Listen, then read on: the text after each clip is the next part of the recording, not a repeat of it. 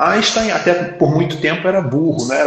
era caracterizado como burro, né? E vários filósofos que eu gosto, eles tiveram um monte de frustrações na vida. Então, eu sempre entendi o seguinte: a vida não é fácil para ninguém. Todo mundo vai ter suas dores, né? Então, a vida não é fácil. Não vou esperar milagres. Segundo, cara, depois que você faz residência de neurocirurgia, qualquer coisa é aceitável. Não, você não reclama, você nem chora por nada. Então eu sempre entendi que eu precisaria trabalhar duro para as coisas. Olá, doutor! Seja muito bem-vindo e muito bem-vinda também ao episódio de número 44 do Médico Celebridade Cast. Nesse episódio eu irei entrevistar o neurocirurgião Dr. Kleber Bonfim. E nós falaremos, é claro, um pouco da carreira do Kleber, falaremos sobre marketing, que é o assunto principal aqui deste podcast, mas também falaremos muito sobre investimentos na área médica, já que o Kleber é conhecido como Doutor Investimentos e ele tem muitos grupos, ele sempre é referência para muitos médicos na questão de investimento. Ele vai falar para você aqui então um pouco sobre o como que o médico deveria investir para aumentar o patrimônio. Então vamos lá para a entrevista. Para a gente começar esse bate-papo aqui, Kleber, eu vou pedir para você se apresentar, quem é você, o que você faz, tanto na questão médica, né, o que você faz, um pouquinho da sua carreira, mas também quais são os seus projetos paralelos com medicina que você tem. Tá. Começo do início, uma história resumidinha. Vai, pode ir. Então, beleza, vamos lá. Boa noite para você que está me assistindo, né? É primeiro de tudo, um privilégio estar aqui, né? Conversando a convite do Vitor. Como ele mesmo já falou, né? É um privilégio estar aqui. Eu conheci o Vitor tem, talvez, daqui a pouco vai fazer um ano. E foi só um resumo, né? Como a gente se conheceu. E desde já digo que é um dos caras mais humildes que eu conheci aí no meio Instagram. A primeira vez que eu ia dar uma aula, eu sequer conheci o Vitor, né? Mandei uma mensagem de Instagram para ele. Ele ia, inclusive, fazer um passeio. E na época continua como agora. Ele tem talvez uns 20 vezes mais seguidores do que eu, né? Mas eu falei que eu ia dar uma aula para médicos, né? Sobre investimentos, falando de um monte de coisa. E, cara, na hora ele, pô, super gentil, topou. Foi aula fantástica e daí para aí a gente continua batendo papo, né? Quase o quê? Toda semana, pelo menos algumas vezes. Então, tem a oportunidade de dizer que não é só alguém que faz propaganda, né? Ensina você a fazer as coisas. Ele é bom no que faz. Então, está assinado embaixo. Aí agora, eu falo um pouquinho de mim. Meu nome é Kleber, eu sou médico, sou neurocirurgião. Qual foi a minha história? Talvez provavelmente parecida com você que está me assistindo, né? Colega médico. Eu comecei, né, como eu costumo dizer, e o Vitor até, quando estava na aula, ele viu, né? Acostumado com a medicina de 1960. Meu pai é médico, fez faculdade pública, eu sempre quis fazer faculdade pública, e eu acreditava piamente que ser muito bom tecnicamente em medicina era o suficiente, que minha vida estava garantida. Então, eu basicamente fiz, provavelmente como você, estudei muito minha faculdade inteira, fiz parte do meu internato na Alemanha, entrei no hospital que eu queria para fazer neurocirurgia, fui, né, basicamente todas as minhas férias de residência, fui estudar no exterior, Alemanha, Canadá, Europa, porque eu acreditava que se eu estudasse muito, se eu treinasse muito, se eu operasse muito, se eu tivesse aprendendo com neurocirurgiões muito bons, eu ia ser muito bom. E aí ia ter uma linha direta, reta. Ser muito bom significa ter retorno financeiro muito bom, significa ser muito respeitado pelos pacientes, significa agenda cheia. Parecia que as coisas eram em linha reta, né? Então, eu basicamente, ao longo da minha faculdade inteira, eu só me preocupei em estudar, né? Óbvio, eu tive meus períodos de bagunça, de farra, mas eu me preocupei em estudar, né? Dei 8 monitorias diferentes, fui monitor basicamente minha faculdade inteira, de um monte de disciplinas. E aí o que aconteceu? Eu terminei neurocirurgia, achando que, né, como a gente diz, né, ia ter uma mágica que ia acontecer entre eu pegar o meu diploma, eu pegar o meu título de especialista, sentar no meu consultório e os pacientes começarem a vir. E eu percebi que não era assim. Na verdade, era completamente diferente disso. Quando eu entrei, talvez como você que está me assistindo, né, para mim foi bem difícil, né? Plantão, um monte de plantões, e aí você começando no seu consultório sem a menor experiência, né, em lidar com dinheiro, sem a menor experiência em lidar com pacientes no sentido de relação profissional, de relação comercial, sem saber lidar adequadamente, né, com secretária, sem lidar adequadamente, né, com pares, né, porque até então eu sempre tinha sido residente, sem saber lidar com dinheiro. Quer dizer, eu só era muito bom em medicina. Nas outras coisas, né, eu era basicamente ignorante, se a gente pudesse dizer dessa forma. E aí, eu comecei a ralar, como todo mundo, né, mas em algum momento as coisas evoluem e naturalmente frustrado porque eu imaginava que ia fluir mais rápido. Mas vamos lá. Guardando aquele dinheirinho, eu sempre fui econômico e qual é o melhor lugar que eu acreditava para colocar o meu dinheiro? O banco. Afinal, quando eu chegava lá no banco, né, o gerente, ô, doutor Kleber, como vai você?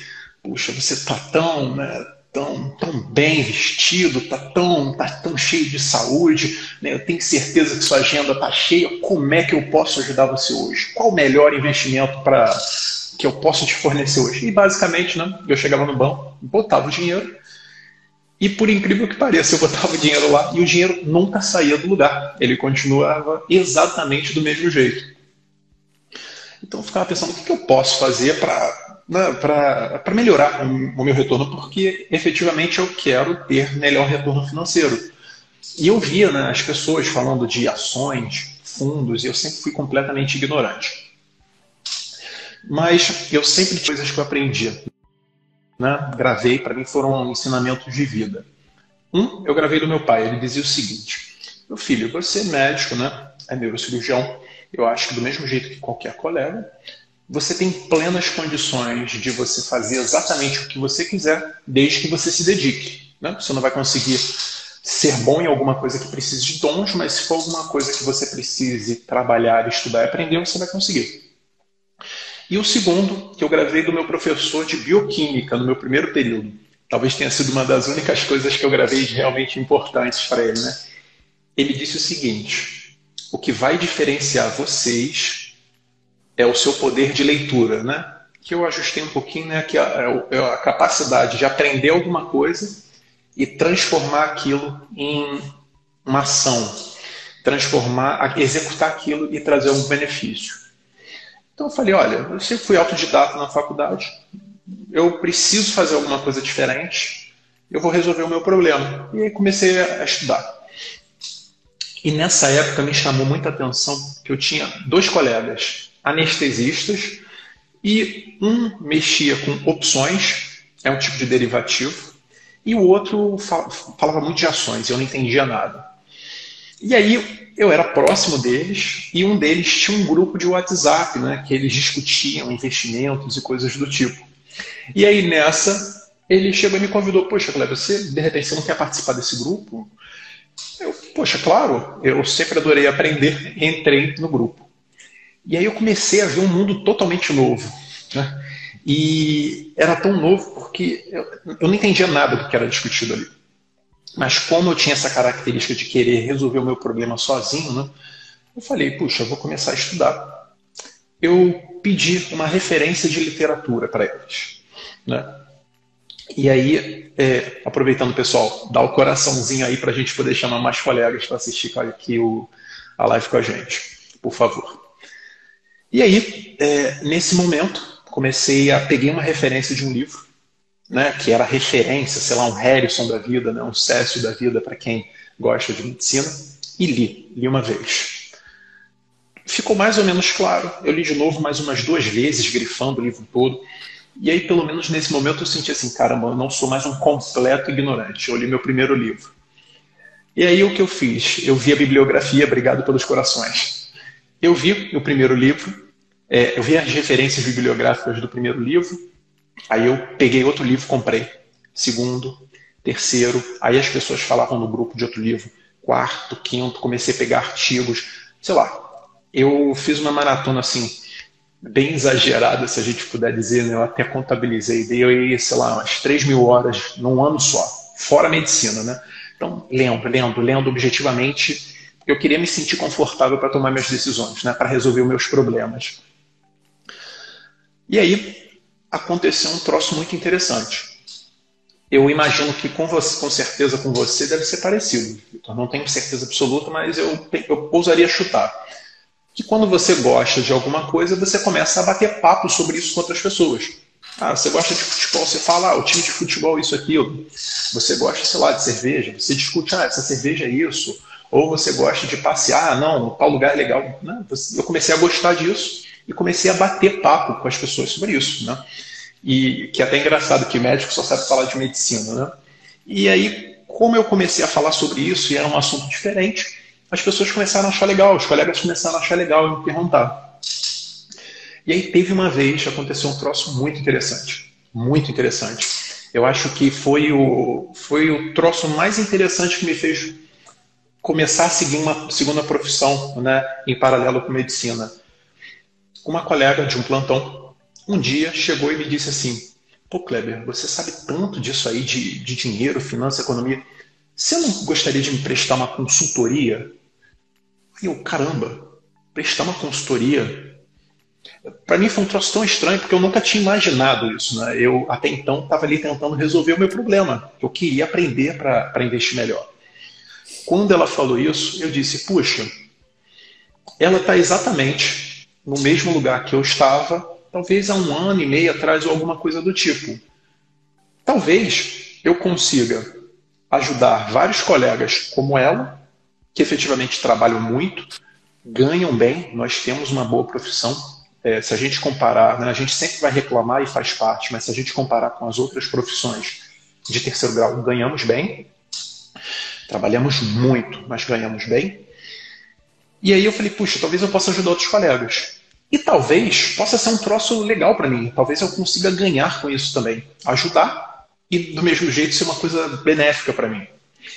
Só que aí veio o primeiro empecilho. Eu pensei assim, caramba, eu sou neurocirurgião. Neuro já tem alguns estigmas característicos, né, da especialidade. Eu falei, tá aí, pronto. Eu vou começar a falar sobre investimentos, vão dizer que eu sou doido, né? Como é que o cara, neurocirurgião, vai falar sobre investimento e economia? Não tem o menor sentido, né? Então, eu lembrei. Nós, médicos, né, a característica, a gente gosta de diploma, de título, de certificado. E aí nessa época, nesse grupo que eu tinha, né, que eu participava lá, olhava, tinha um cara que ele tinha um certificado chamado CNPI. Eu não tinha a menor ideia do que era. Mas eu via que ele era alguém que, assim, eu respeitava o que ele falava, e eu via que quando ele falava as pessoas, puxa, né, acabava a discussão. Aí eu falei, puxa, isso parece alguma coisa relevante. E aí eu descobri que ele tinha um tipo de certificação dessa, mas tinha outras 2 provas. Aí eu falei, ah, quer saber? Eu não lembro se eu tive a ideia ou a colega, eu vou abrir um YouTube, vou começar a falar. Mas antes disso eu preciso dessa certificação. E aí pelo menos eu vou poder dizer que eu tenho uma certificação e aí ninguém vai me chamar de doido. Aí eu fiz a prova. E, como é natural, né? Gratidão. Fui agradecer no grupo. Olha, pessoal, obrigado. Né? Eu acabei de tirar esse CNPI aqui, essa certificação. E, puxa, eu comecei aqui. Então, obrigado por tudo. Foi quando eles falaram, cara, você não tem noção da importância dessa certificação. Você pode trabalhar na corretora que você quiser. Isso, sei lá, tem 1000 vezes mais importância que MBA. Aí eu falei, caramba, pronto. Eu não sabia nem o que era, mas acabou dando certo. Então, eu comecei um canal no YouTube, né, discutindo sobre investimento, economia. Depois disso, né, aí eu criei o logo, né, Doutor Investimentos, né, porque doutor é o médico, né, somos nós, a médica, né, somos nós, investimento que fala de dinheiro. Criei um canal do YouTube.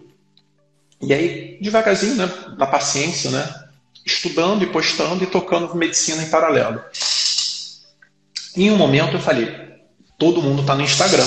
que eu não tinha nem Instagram, nem Facebook, nem nada. Eu falei, vou criar então um Instagram. Tá na hora. Aí criei um Instagram. E no Instagram comecei a postar, comecei a ter interação com os colegas. E nessa época eu queria fazer um curso. Eu queria dar curso, né? Era o que eu queria fazer. Eu queria vender curso. E aí comecei a estruturar a ideia. Puxa, preciso, né? Eu vou criar um grupo de WhatsApp, aí de repente, né, eu vou conseguir vender um curso ali. Aí criei um grupo de WhatsApp, que tinham 3 colegas. Aí esse grupo pulou para 10, 20, 50, aí 100, aí um outro colega pediu para... Aí eu acabei criando outro grupo, enfim. Aí essa coisa foi crescendo, eu acabei não fazendo curso nenhum até então, né? E aí cheguei lá, sei lá, 700, 800 colegas, e eu crescendo. Agora eu acho que está pertinho de 1000, né? E aí fui crescendo. E aquela ideia de fazer um curso, eu falei, cara, puxa, o curso não é a coisa mais importante. Eu vi os colegas, não sabiam nada sobre investimento, não tinham seguro, não sabiam nada sobre legislação, sobre direito médico, não sabiam nada, cara, não sabiam nada, só sabiam medicina. Aí eu falei, puxa, eu posso criar tantas outras coisas legais aqui. Primeiro de tudo, né, posso continuar oferecendo educação para essas pessoas, né, para esses colegas, terem uma vida melhor. E aí a coisa foi crescendo. Até que em um momento, né, o primeiro comentário que surgiu foi, puxa, se bem que podia dar um curso de alguma coisa, né? E é tão engraçado que as pessoas criam alguma coisa direto para dar um curso, e o primeiro grupo agora tem 1 ano, talvez 1 ano e 9 meses, vai fazer 2 anos, eu não tinha feito curso de nada, né? Eu nunca tinha vendido nada e era totalmente gratuito, né? Como até agora é, né? Tem alguns grupos pagos, mas o grosso, tudo gratuito. Eu falei, tá bom.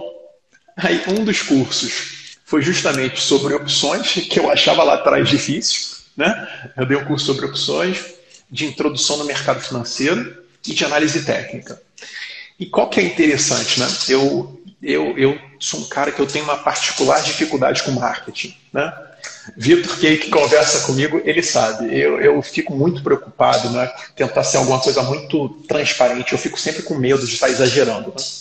Então, eu não fiz nenhuma propaganda aqui no Instagram, não fiz propaganda nenhuma no YouTube, não fiz propaganda em lugar nenhum. Eu só comentei, né, até seguindo as orientações do Vitor, né, que é especialista em, não só em ensinar marketing médico, mas ensinar a gente a conseguir fazer coisa diferente, né, me ajudou muito. E aí eu segui algumas orientações, não consegui seguir todas, né, E foi fantástico, porque no intervalo, sem fazer propaganda, eu consegui vender 20 mil reais em curso. Eu cobrei, né, nos primeiros cursos, em alguns cursos, 900, outros 600, 700, né, e sem muita propaganda. Eu não fiz basicamente quase nenhuma propaganda. Eu só falei, olha, eu vou fazer um curso, se o colega tiver interesse, entra. E aí eu falei, caramba, 20 mil reais, né? As pessoas ficam brigando, fazendo 1000 propagandas para isso, e eu simplesmente sempre fui transparente, honesto, ofereci alguma coisa para eles, porque eles me pediram, na verdade, né? E tive um resultado tão legal. E aí juntou isso com, né, as pessoas pediram, Kleber, eu preciso que alguém me ajude, eu queria investir em alguma coisa, mas eu não sei onde começar. Por quê? Eu não tenho tempo. As pessoas falam aí no mercado, puxa, faz A, aí o cara faz B, o cara fala o tempo todo, ah, eu vou comprar isso, o cara vende aquilo, né?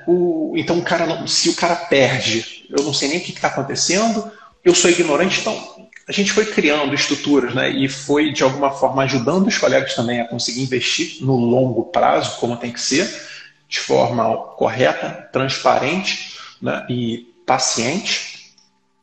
Criei uma corretora de seguros, que já vendi o primeiro seguro para mim, né? Como é que eu posso vender alguma coisa se eu não acredito naquilo que eu estou vendendo? Então, eu fui meu primeiro cliente, um escritório de investimentos. Então, assim, as coisas foram crescendo muito. E aí, nesse espaço de tempo, eu fui percebendo, né? Tanto que eu elogiei você, e é a pura verdade. A gente foi criando afinidade com você, eu fui criando afinidade com um cara que ficou muito próximo, que é meu sócio agora no escritório de contabilidade, enfim. E a gente foi criando uma estrutura tão bacana, mesmo que inicial, né?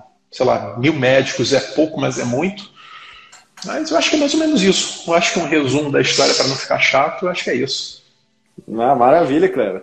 Olha só, eu conheço um pouco da história, eu conheço um pouco dos bastidores, Mas eu acho muito interessante essa questão. Em um ano, se a gente for, 1 ano e meio, talvez, falou que tem 1 ano e 9 meses o seu grupo, o primeiro grupo, mas vamos colocar assim, de trabalho, 1 ano e meio. Em 1 ano e meio você já tem 1000 médicos que todos os dias se correspondem com você, ou pelo menos recebem ali sua correspondência. Você lançou seu primeiro curso online.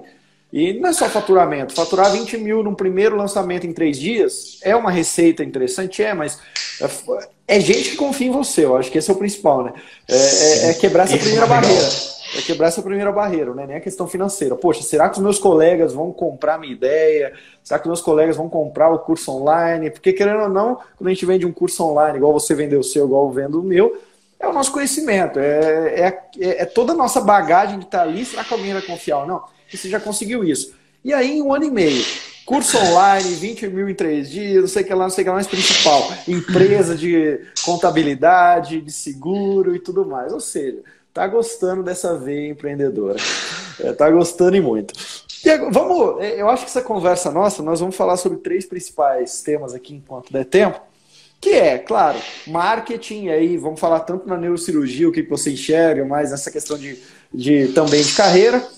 Vamos falar um pouquinho sobre essa experiência tu em vender curso online, mas o principal que te trouxe aqui é para falar um pouco de investimento.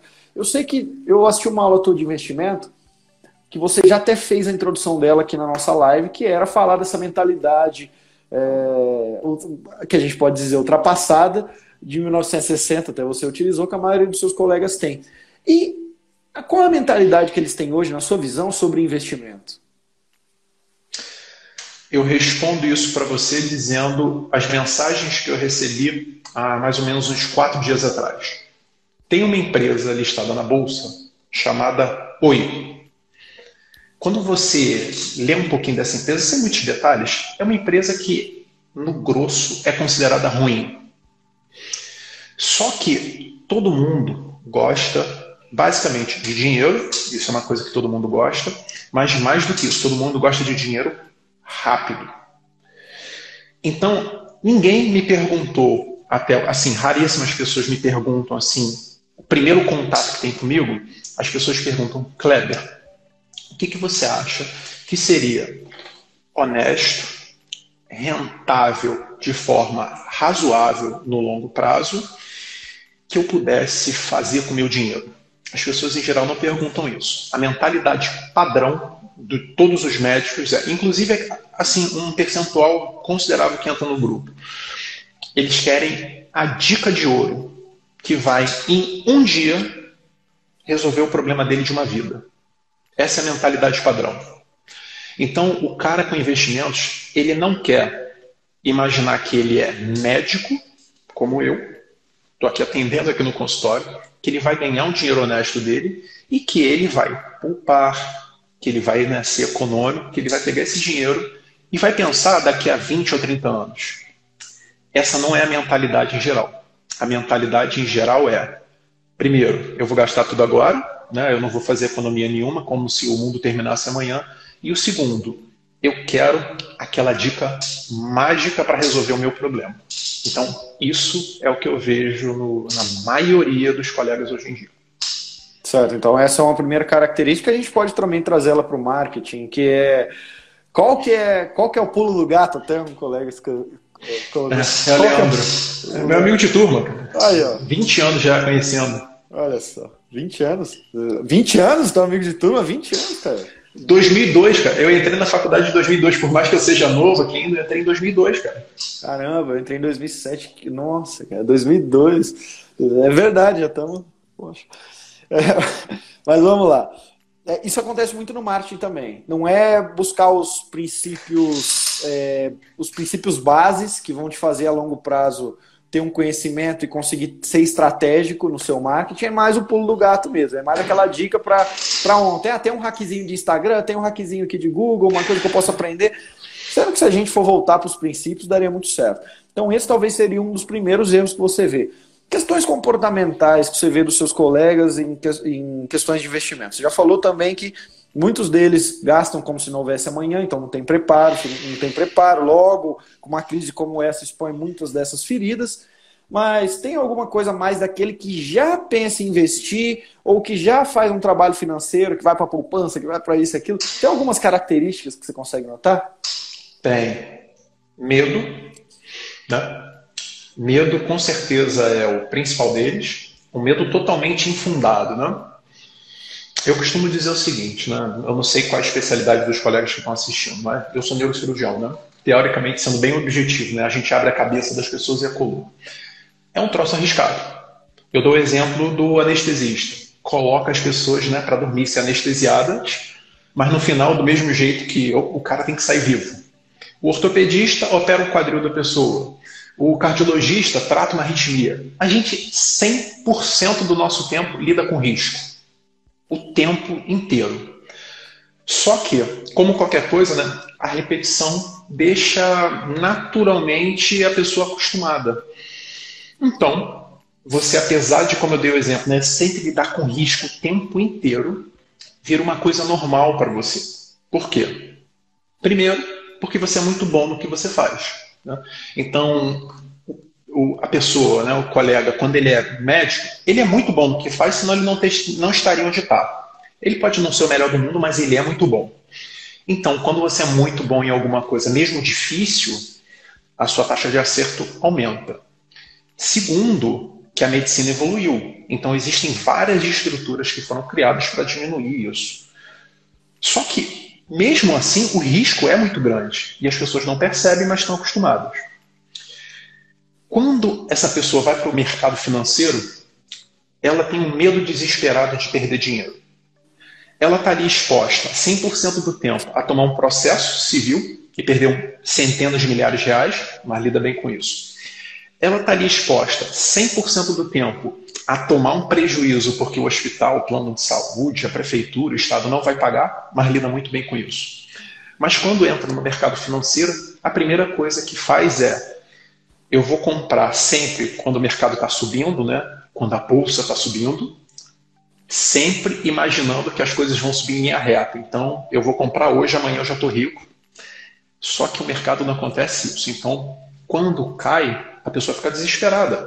Puxa, eu perdi, sei lá, R$1.000, R$5.000, R$10.000. Eu vou tirar o meu dinheiro inteiro, porque isso é uma loteria, porque isso aí eu estou destinado ao fracasso. Somente quem, sei lá, quem rouba na bolsa ou quem especula na bolsa é que dá certo, justamente porque o cara entra com a mentalidade errada. Eu costumo dizer o seguinte, né? Engraçado. A primeira aula de anatomia que eu fui, né, meu professor, eu não perguntei para ele quanto que ele ganhava.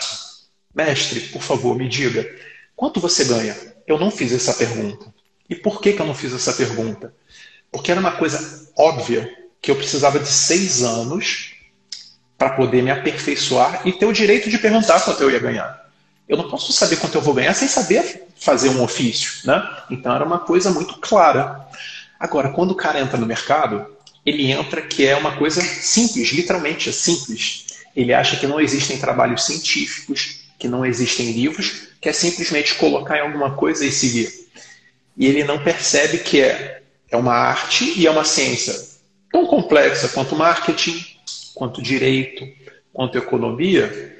E aí ele entra misturando medo, misturando impaciência, misturando carência afetiva, né? O médico, a médica é carente.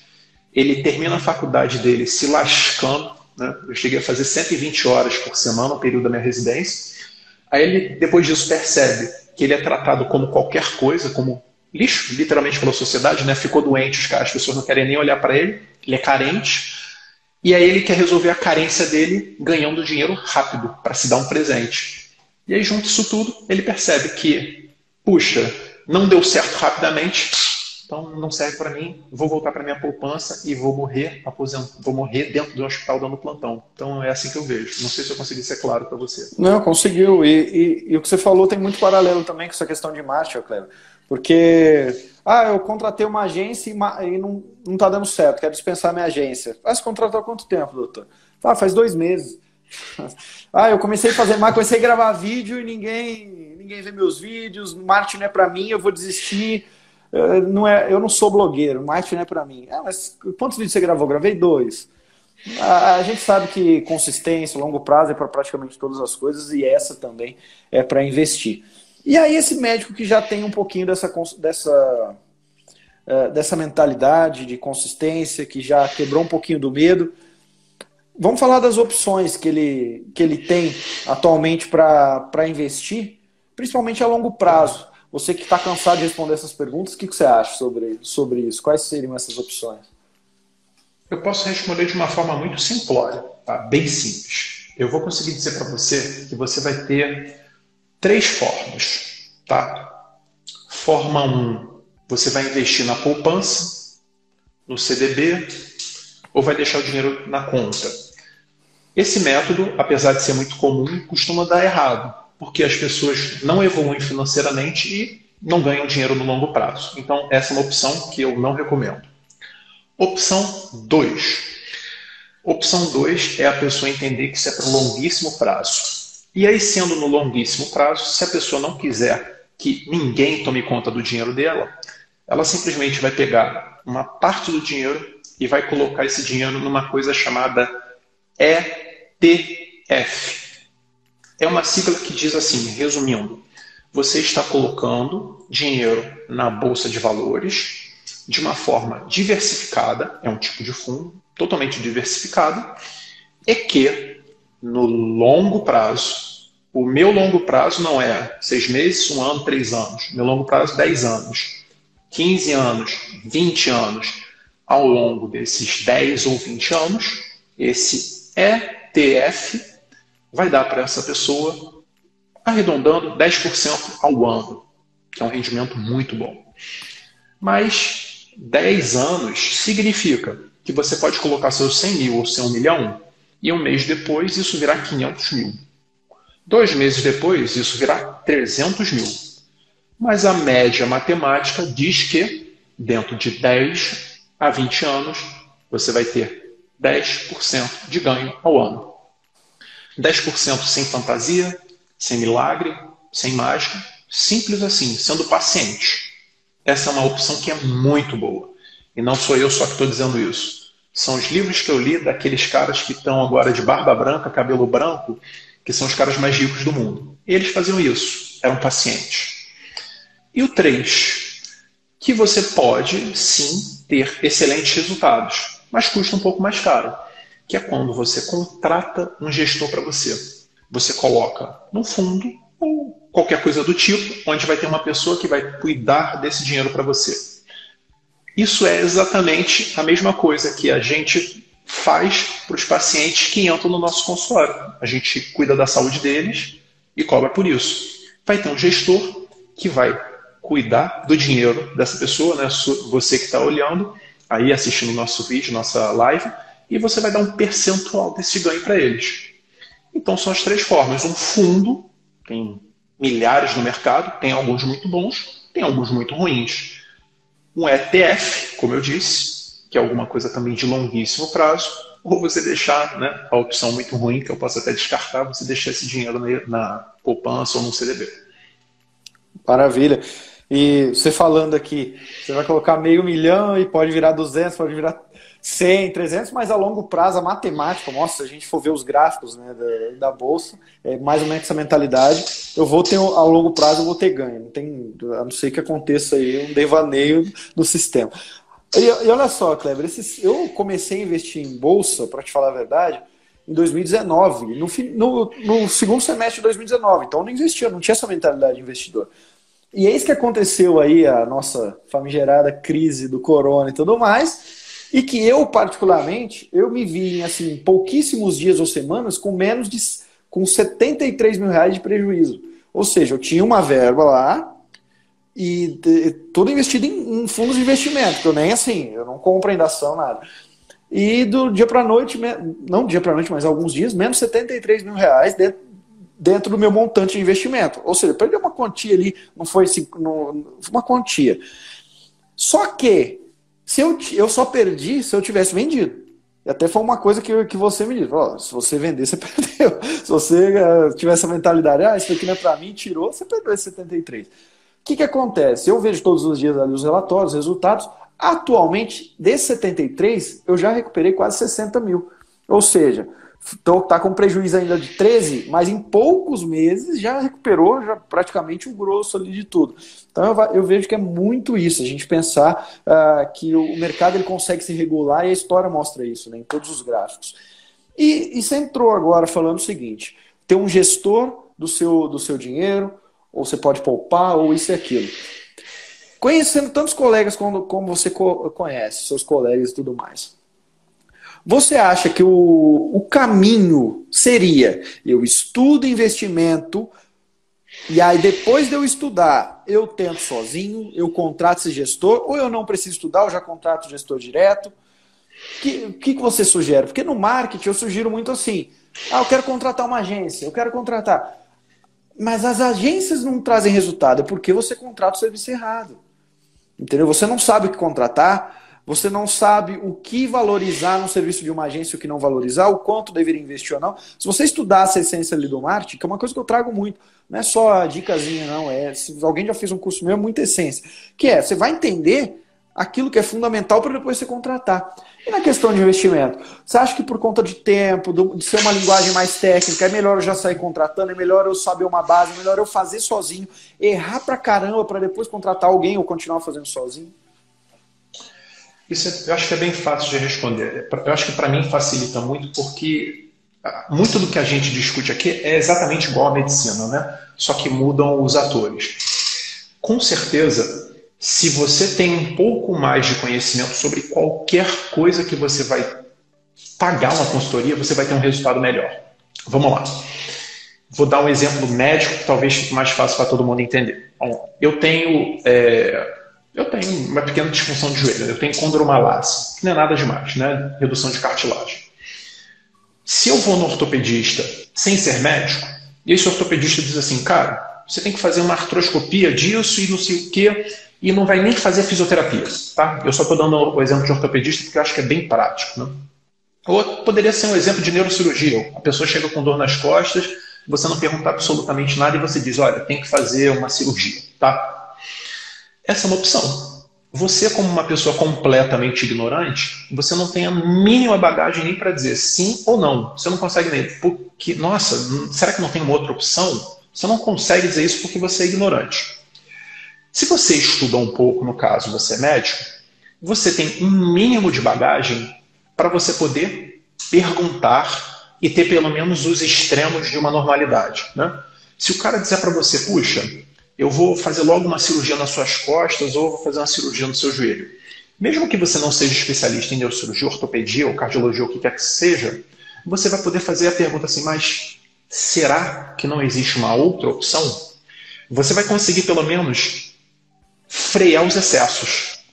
Então, se você tem um mínimo de conhecimento, mínimo, você não precisa ter um grande conhecimento, você não precisa ser especialista, você não precisa ser profissional como eu, de jeito nenhum. Mas se você tem um mínimo, você consegue fazer melhores escolhas, fazendo um paralelo aí com o marketing. Se a pessoa estudou um pouquinho, talvez ele vá poder perguntar para você, mas Vitor, será que não é melhor o Google do que o Instagram? E aí quando você responder, não, eu acho que nesse caso é melhor o Google. Por quê? Por causa disso, disso e disso. Pronto, fez todo sentido. Então ele sabe o que ele está fazendo. Então meu ponto é, independentemente da sua escolha, você precisa ser educado para entrar no mercado. Deixa eu dar um exemplo. A gente tem vários grupos, né? Tem vários grupos, né? Sei lá, 10. Alguns, inclusive, fechados, onde a gente investe junto, né? E foi muito curioso porque essas pessoas foram as primeiras pessoas, né, como regra, que entraram nos grupos, né? São pessoas com quem, apesar da gente não ter um convívio, né, face a face, é um convívio de internet, WhatsApp, quase que diário. E essas pessoas, né, do mesmo jeito que você falou, perderam às vezes 50%. No intervalo de um mês, né, de dinheiro, né? E aí eu costumo brincar com as pessoas. Quantas dessas pessoas me mandaram uma mensagem dizendo assim, cara, e aí? O que a gente vai fazer? Zero. Por quê? Porque essas pessoas foram educadas para entender que o mercado não anda em linha reta. Foram educadas para entender que longo prazo não é um mês, longo prazo são 10 anos. Então, essas pessoas foram educadas para entender que essa é uma boa forma de investir. Então, é fundamental ter algum grau de conhecimento. Até, como eu disse, para você poder em algum momento dizer assim, puxa, eu quero tentar sozinho. E não tem nenhum pecado com isso. Quanto mais conhecimento você tiver, melhores serão as suas decisões. Então, é claro que a gente pode também dar um outro paralelo, né? Eu quero dar uma opinião específica sobre o meu joelho. E uma opinião realmente perfeita, se a gente puder dizer dessa forma, né? Nesse caso que eu tenho condromalácia, eu quero objetivamente dizer qual é o padrão ouro para o tratamento de condromalácia. Para isso, eu precisaria parar durante um ano, estudar para uma prova de residência, começar de novo a fazer tudo lá atrás, ficar sem dormir, começar a estudar ortopedia para terminar esses 3 anos e ter um mínimo de conhecimento técnico para dizer assim, não, o melhor tratamento é isso. Eu tenho essa opção, que foi o meu caso. Eu não fiz isso para empreender, usando sua expressão, né? Eu fiz isso para resolver um problema pessoal e acabei sendo capaz de ajudar outras pessoas. É uma opção.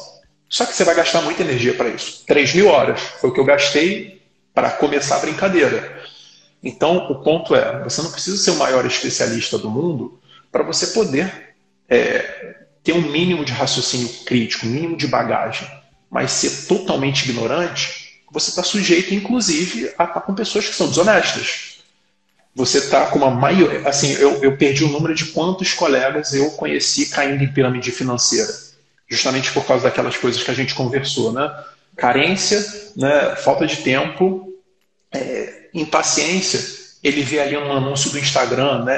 Ah, faça o curso fantástica corrida que não sei o que, sempre tem aqueles nomes muito fantásticos, né? Ganha dinheiro muito rapidamente, o cara entra nisso, né? Então, se o cara tem um mínimo de conhecimento, ele não cai nessas coisas. Perfeito, perfeito. E veja bem, muitos deles eu vejo que faz uma confusão entre poupar e investir. Tá até um porquinho aqui, vamos pegar ele só para... Já que a gente tá falando de poupar e investir. E... O que seria? Você acredita também que muitos dos seus colegas aí, eles... Alguns poupam, mas não investem, e o porquê isso seria um erro? Sim. Eu posso dizer, como eu disse, a gente volta para aquela coisa de carência, essas necessidades, né? Eu conheço uma... Eu tenho lá no grupo, inclusive, a gente tem um censo, né? Eu fiz um censo, 150 colegas, sei lá. E as pessoas, né, me falam coisas pessoais mesmo, né? Do mesmo jeito que é uma consulta com um médico, é uma consulta, né, profissional financeiro, coisas pessoais, né? E o básico é... Por exemplo, né, eu tenho um carro, obviamente, né, tem mais de um na verdade, mas o carro que normalmente eu uso é uma Ford Ranger 2014 e eu não tenho o menor interesse de trocar. Estou plenamente satisfeito com o meu carro. É uma picape que eu gosto, né, eu tenho 1,85, me sinto confortável no carro, mas não tenho nem a menor necessidade de trocar de carro por um carro novo, né? E é muito frequente eu ver colegas que estão comprando um carro de 200 mil, cento e tantos mil, né? Mesmo sabendo que é um carro que instantaneamente, a partir do momento que você tirou da concessionária, ainda mais se for um carro importado, que você vai perder entre 5% e 10% daquilo, só para tirar da concessionária. Ou seja, ele pegou dinheiro e jogou no lixo. E se você ficar com esse carro por mais um ano, se for importado, você vai ter uma perda de pelo menos aí uns 20%. Então as pessoas, elas enxergam, em geral, nossos colegas, né? Não é por má fé, é por um conjunto de fatores, mas enxergam muito, muito curto. Enxergam sempre naquela coisa da fantasia, né? Poxa, eu quero um carro muito bom, eu não vou fazer... É uma coisa engraçada, né? O dinheiro, né, se a gente for falar de teoria, ele serve para fazer a gente ficar feliz. Em essência, né, se a gente pudesse dizer, se em algum momento alguém quiser aprofundar um pouquinho mais, isso se chama utilidade. Então ele ganha o dinheiro do plantão dele, ele quer ser feliz, né? Só que ele pensa na felicidade do momento. Ele não pensa que ele poderia, com aquela quantidade de dinheiro, ser muito mais feliz na frente. Então ele tem, sei lá, R$1.000. Ele tem uma opção. Eu tenho a opção de pegar esse dinheiro, não tocar nele, não gastar, colocar em alguma coisa, pensando no longo prazo. Só que as coisas não são infinitas, as coisas são finitas, o dinheiro é finito, todos os recursos nossos são finitos, e a economia trata disso. Então, para eu pegar esse dinheiro e investir, eu vou precisar atingir, como a gente fala, né, Immanuel Kant, eu vou precisar atingir a maioridade. O que é isso? Eu vou precisar abrir mão de uma vontade que eu quero fazer agora. Eu adoraria pegar esse dinheiro agora, esses R$1.000, e torrar em alguma coisa. Ou torrar em festa, ou torrar num restaurante, ou torrar num passeio, ou torrar numa prestação de um carro. A vontade que eu tenho é essa. Só que para investir, eu preciso abrir mão dessa vontade. Eu tenho que dizer para mim mesmo, né? Eu tenho que dizer para o meu super ego assim, cara, eu não quero satisfazer essa vontade. E para você fazer isso, é chato. Do mesmo jeito que para você dizer não. Quando você diz não para alguém, essa pessoa não gosta, porque ela tem uma vontade de fazer alguma coisa e tem alguém que proíbe ela de fazer essa coisa. Só que nessa situação é você. Você diz para você mesmo, puxa, eu não vou gastar isso. Puxa, mas eu não vou gastar isso? Isso é desconfortável, eu queria gastar. Então esse conflito entre eu queria gastar agora e eu não vou gastar agora, porque eu não quero estar aos meus 60, 70 anos, dando plantão, operando, nada disso. Eu não quero, então eu faço uma escolha, maioridade, né? Eu não quero, eu não posso esperar resultados diferentes fazendo a mesma coisa. Se eu tenho, né, como dizia um amigo meu, ele dizia, cara, para você saber onde que você vai estar daqui a, sei lá, 10 anos, olha para alguém 10 anos mais velho do que você, que faz exatamente a mesma coisa que você faz. Você vai saber onde você vai estar. E eu via neurocirurgiões, meus mestres, tão bons quanto eu, melhores talvez, que estavam trabalhando e dando plantão e operando domingo de madrugada. E eu não queria isso para mim. Se eu fizer a mesma coisa, eu vou terminar assim. Como eu quero um caminho diferente, eu preciso fazer diferente. Perfeito. Você falou para mim sobre... Para mim não, aqui na live, né, você disse aqui sobre algumas questões de por que tem esses comportamentos. A gente sabe que tem questões psicológicas, que você falou de carência e tudo mais. Tem principalmente questões sociais, do quanto que a sociedade cobra do médico estar sempre bem vestido, andando com um bom carro, tal, tal, até um círculo familiar, um círculo de amigos. Aí ele é envolto ali, ele já está numa residência onde 3 ou 4 tem a BMW, ele também se sente na líder, tô trabalhando tanto, e vai lá e se endivida numa BMW. E eu tenho uma visão comigo, depois de conhecer aí, ter milhares de alunos e conhecer médicos, muitos, muitos, muitos, que a vida da maioria deles é cercada de passivos. Sejam carros, uma ou outra casa, família grande, aí paga, faculdade de vários filhos, isso aqui. Você tem muito passivo. E o que você poderia falar sobre essa diferença de passivo e ativo, principalmente na vida de um médico? Como que ele poderia equilibrar isso aí? Cara, passivo, para quem não entende o que é passivo, de uma forma muito simples, é dívida. É dinheiro que você tem que gastar todo mês, ao invés de você poupar. O que é dívida? É um empréstimo no banco, é um financiamento, parcelas do que você imaginar. Isso é um passivo. Ativo. O que é um ativo? É alguma coisa que te gera dinheiro. Poupança é um ativo? É. Uma ação é um ativo? É. Então, qualquer coisa que você consegue ganhar dinheiro sem trabalhar, tem renda passiva. Em geral, as pessoas exploram os passivos, porque os passivos são os que dão prazer, são aquelas coisas que dão prazer. O carro dá prazer, uma casa nova dá prazer. Só que, em geral, as pessoas fazem um caminho oposto. Livrinho básico de cabeceira, né, que fala isso, pai rico, pai pobre, né? Você tem uma opção, que é aquela, eu vou abrir mão de um monte de coisa e eu vou todos os meses juntar um dinheirinho ali. Em algum momento, esse dinheirinho, ele vai começar a me dar renda passiva. Com essa renda passiva, eu consigo trabalhar menos. Com essa renda passiva, eu consigo dar menos plantões.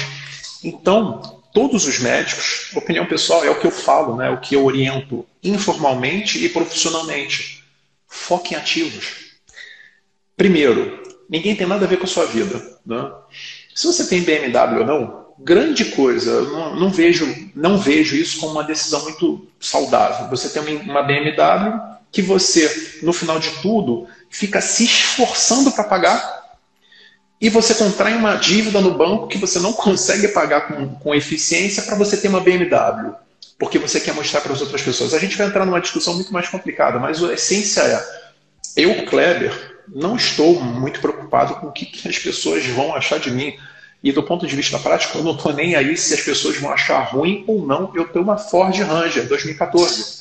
Isso é o que satisfaz minhas necessidades. E o mais interessante, todos os caras que são bilionários, quem sabe um dia eu chego lá, eles não tinham carros caros. Eles tinham, ao contrário, carros mais antigos. Por quê? Eles davam atenção para ter renda passiva, que é o que eu quero. Eu não quero ficar o resto da minha vida trabalhando. Então, eu não estou muito preocupado com financiamento, eu não estou muito preocupado com empréstimo. Tudo que você tem de empréstimo, né, você que está me ouvindo agora, pague seus empréstimos. É muito mais saudável você ficar sem a corda no pescoço, sem ter que pagar, né, todos os meses um empréstimo, todos os meses você tem que cobrar não sei quantas pessoas para você manter o seu estilo de vida nesse momento. Postergue esse estilo de vida um pouquinho só para frente. Não é tão ruim assim quanto parece. Você está agora, né? Eu tenho 38 agora, novo, né? Você talvez tenha 35, 34. Quem está assistindo a gente talvez tenha 40, 45, 25. Você tem duas opções. Você tem 31. Aí, olha aí. Mas a latinha.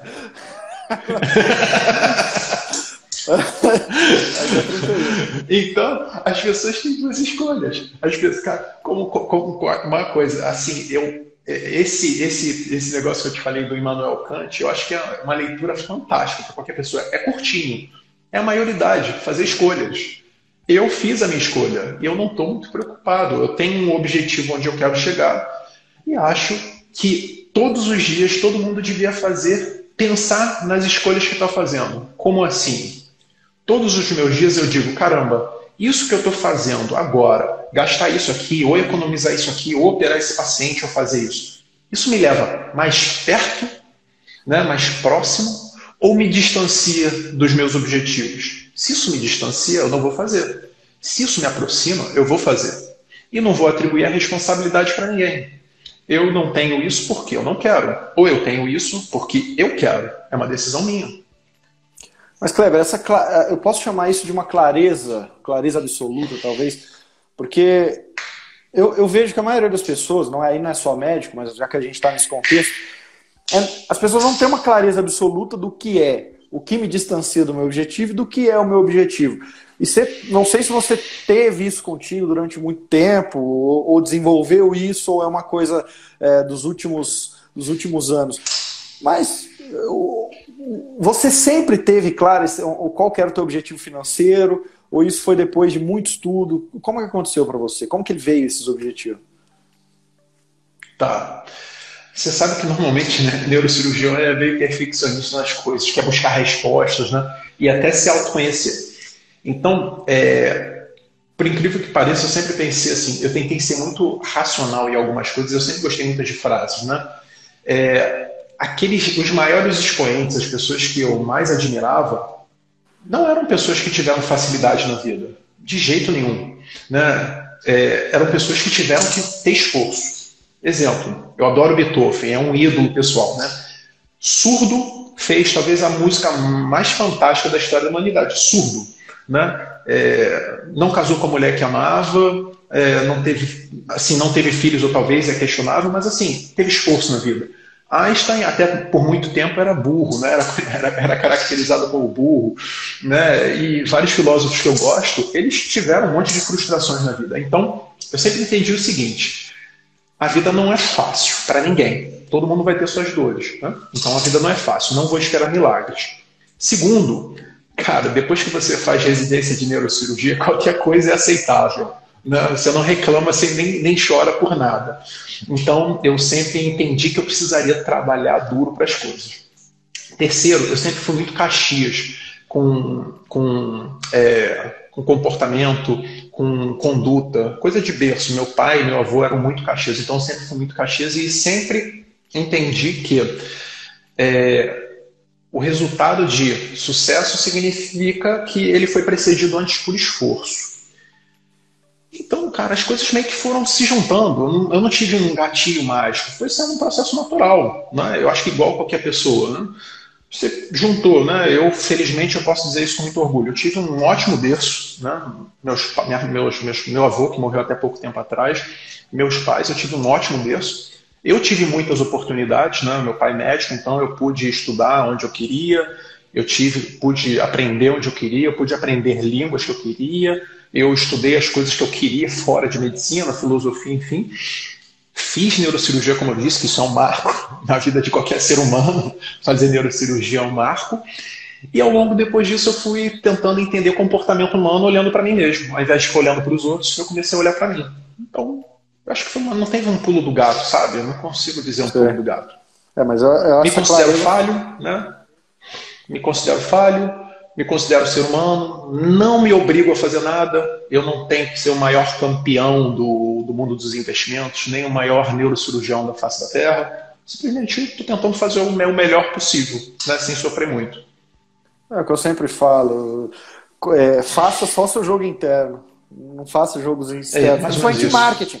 Por exemplo, a gente está fazendo uma live agora.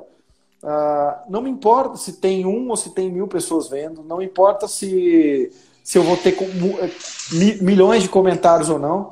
Eu sei que o meu trabalho é vai e faz a live, sabe? Porque quanto mais lives começa eu fizer, mais mensagem eu vou distribuir pelo mundo. Amanhã essa live vai para um podcast, amanhã vai para o YouTube. Daqui 5 anos alguém vai ouvir isso que você falou e falar: caramba, nesse momento de vida, essa mensagem que eu precisava ouvir. Então vai lá e faça o que precisa ser feito. E eu acho que ter clareza sobre os objetivos é uma coisa que eu acho que muito médico deveria parar. Eu sempre falo que para a sanidade mental é interessante você parar algumas vezes no ano para refletir sobre onde você quer ir, sobre se o teu estilo de vida está alinhado, se os seus investimentos estão alinhados e tudo mais. Se me permite, tem um outro troço que para mim faz toda a diferença. Para mim isso aí faz toda a diferença. Vamos imaginar, né? Eu tenho ali 1000 pessoas ali no WhatsApp, 1000, né? 1000 médicos, um monte de gente que me ouve ali.